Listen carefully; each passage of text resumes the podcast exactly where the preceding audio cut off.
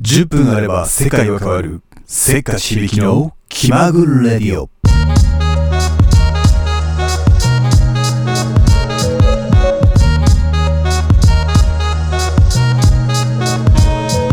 This program is brought to you by HBK Station.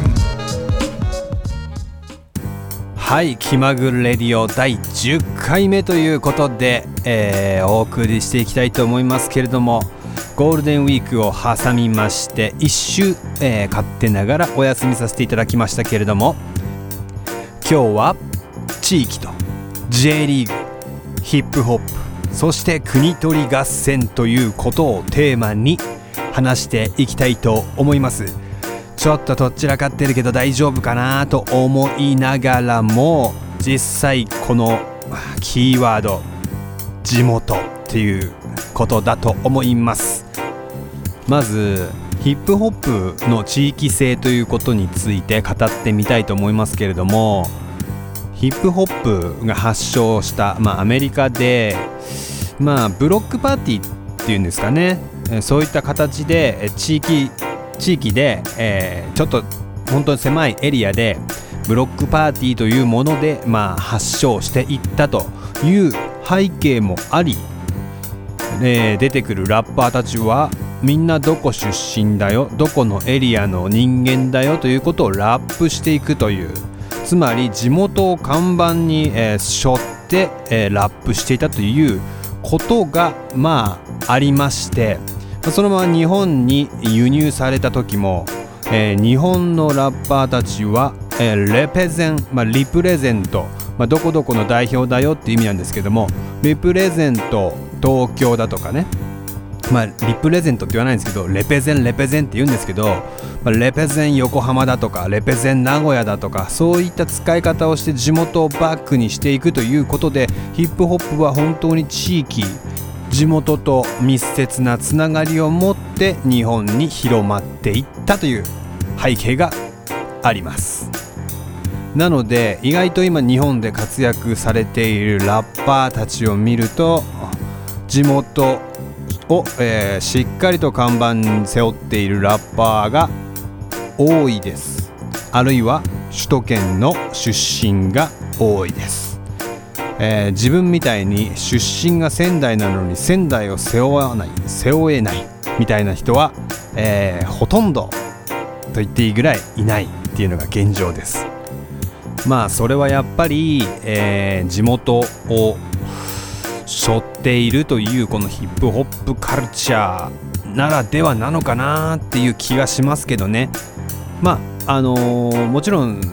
地元どこどこ出身だよっていうことをあまり公にせず、えー活躍されている方もいらっしゃるので一概にそうとも言えないかもしれないんですけれども、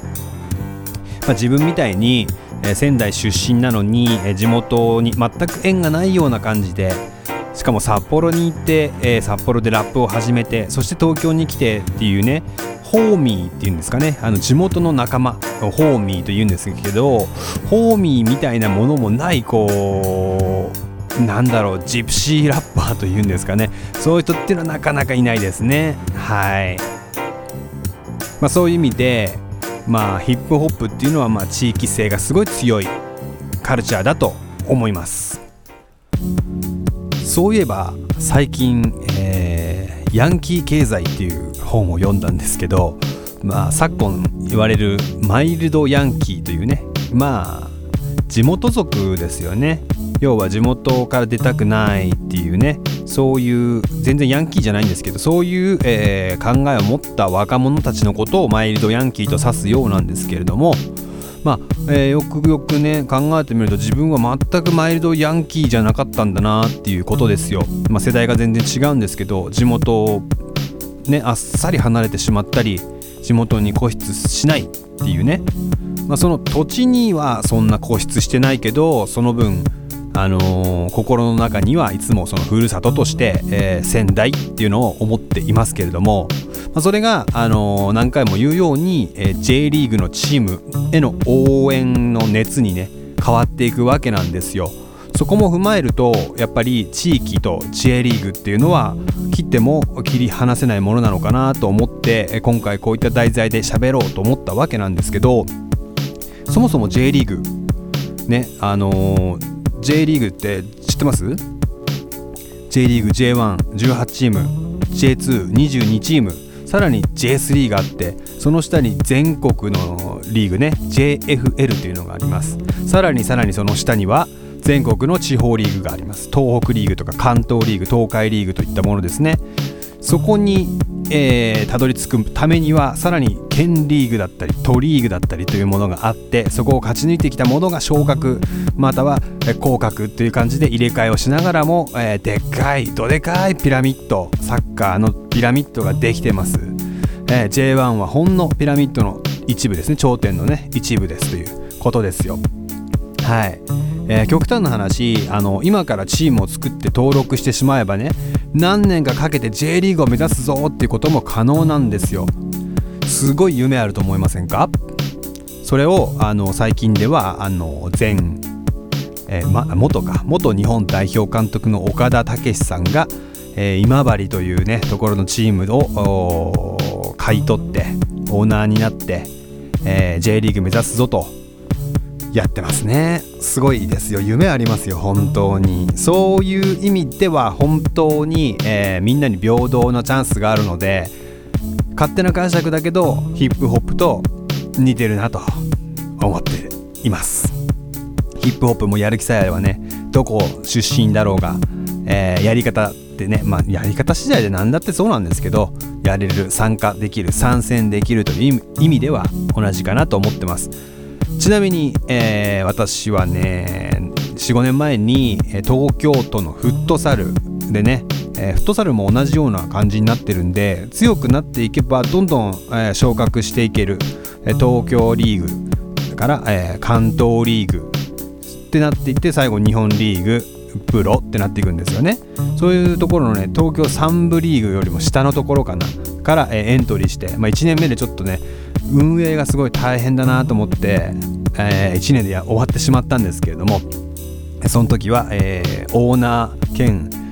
監督兼選手みたいなもんでしたけどまあ選手としてはね本当5分も出てないんじゃないかな。そんぐらいレベル高いんで自分は足足手まといになるだけだったんでね。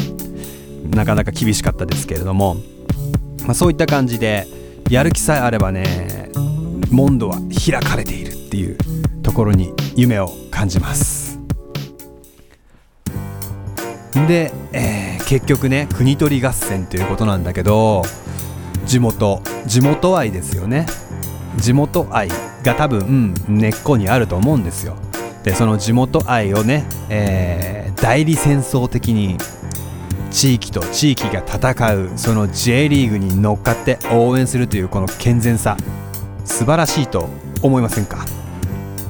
ちなみに今手元に J リーグクラブを作ろうという10年前のね本があるんですけれどもこちらの本にね J リーグ参入を目指すチームということでね松本山が FC だったりですね V フォーレン長崎とかねあれ？もう J2 じゃん？っていうか J1 行ったことあるチームも入ってんじゃんっていうチームがね載ってる本がありましてまあ着々と夢を叶えてるチームがあるんだなと思って感心しております。でまあヒップホップとね J リーグを同列にねあの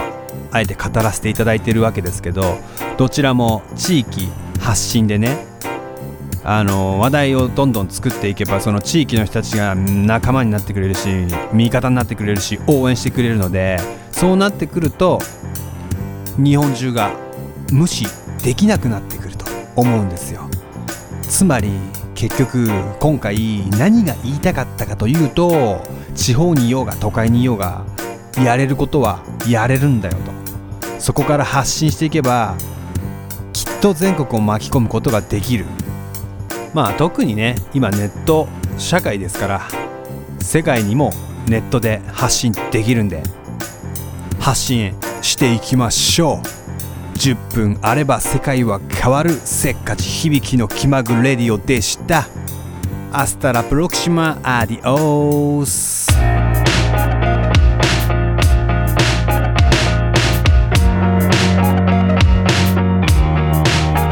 This program is brought to you by HBK Station.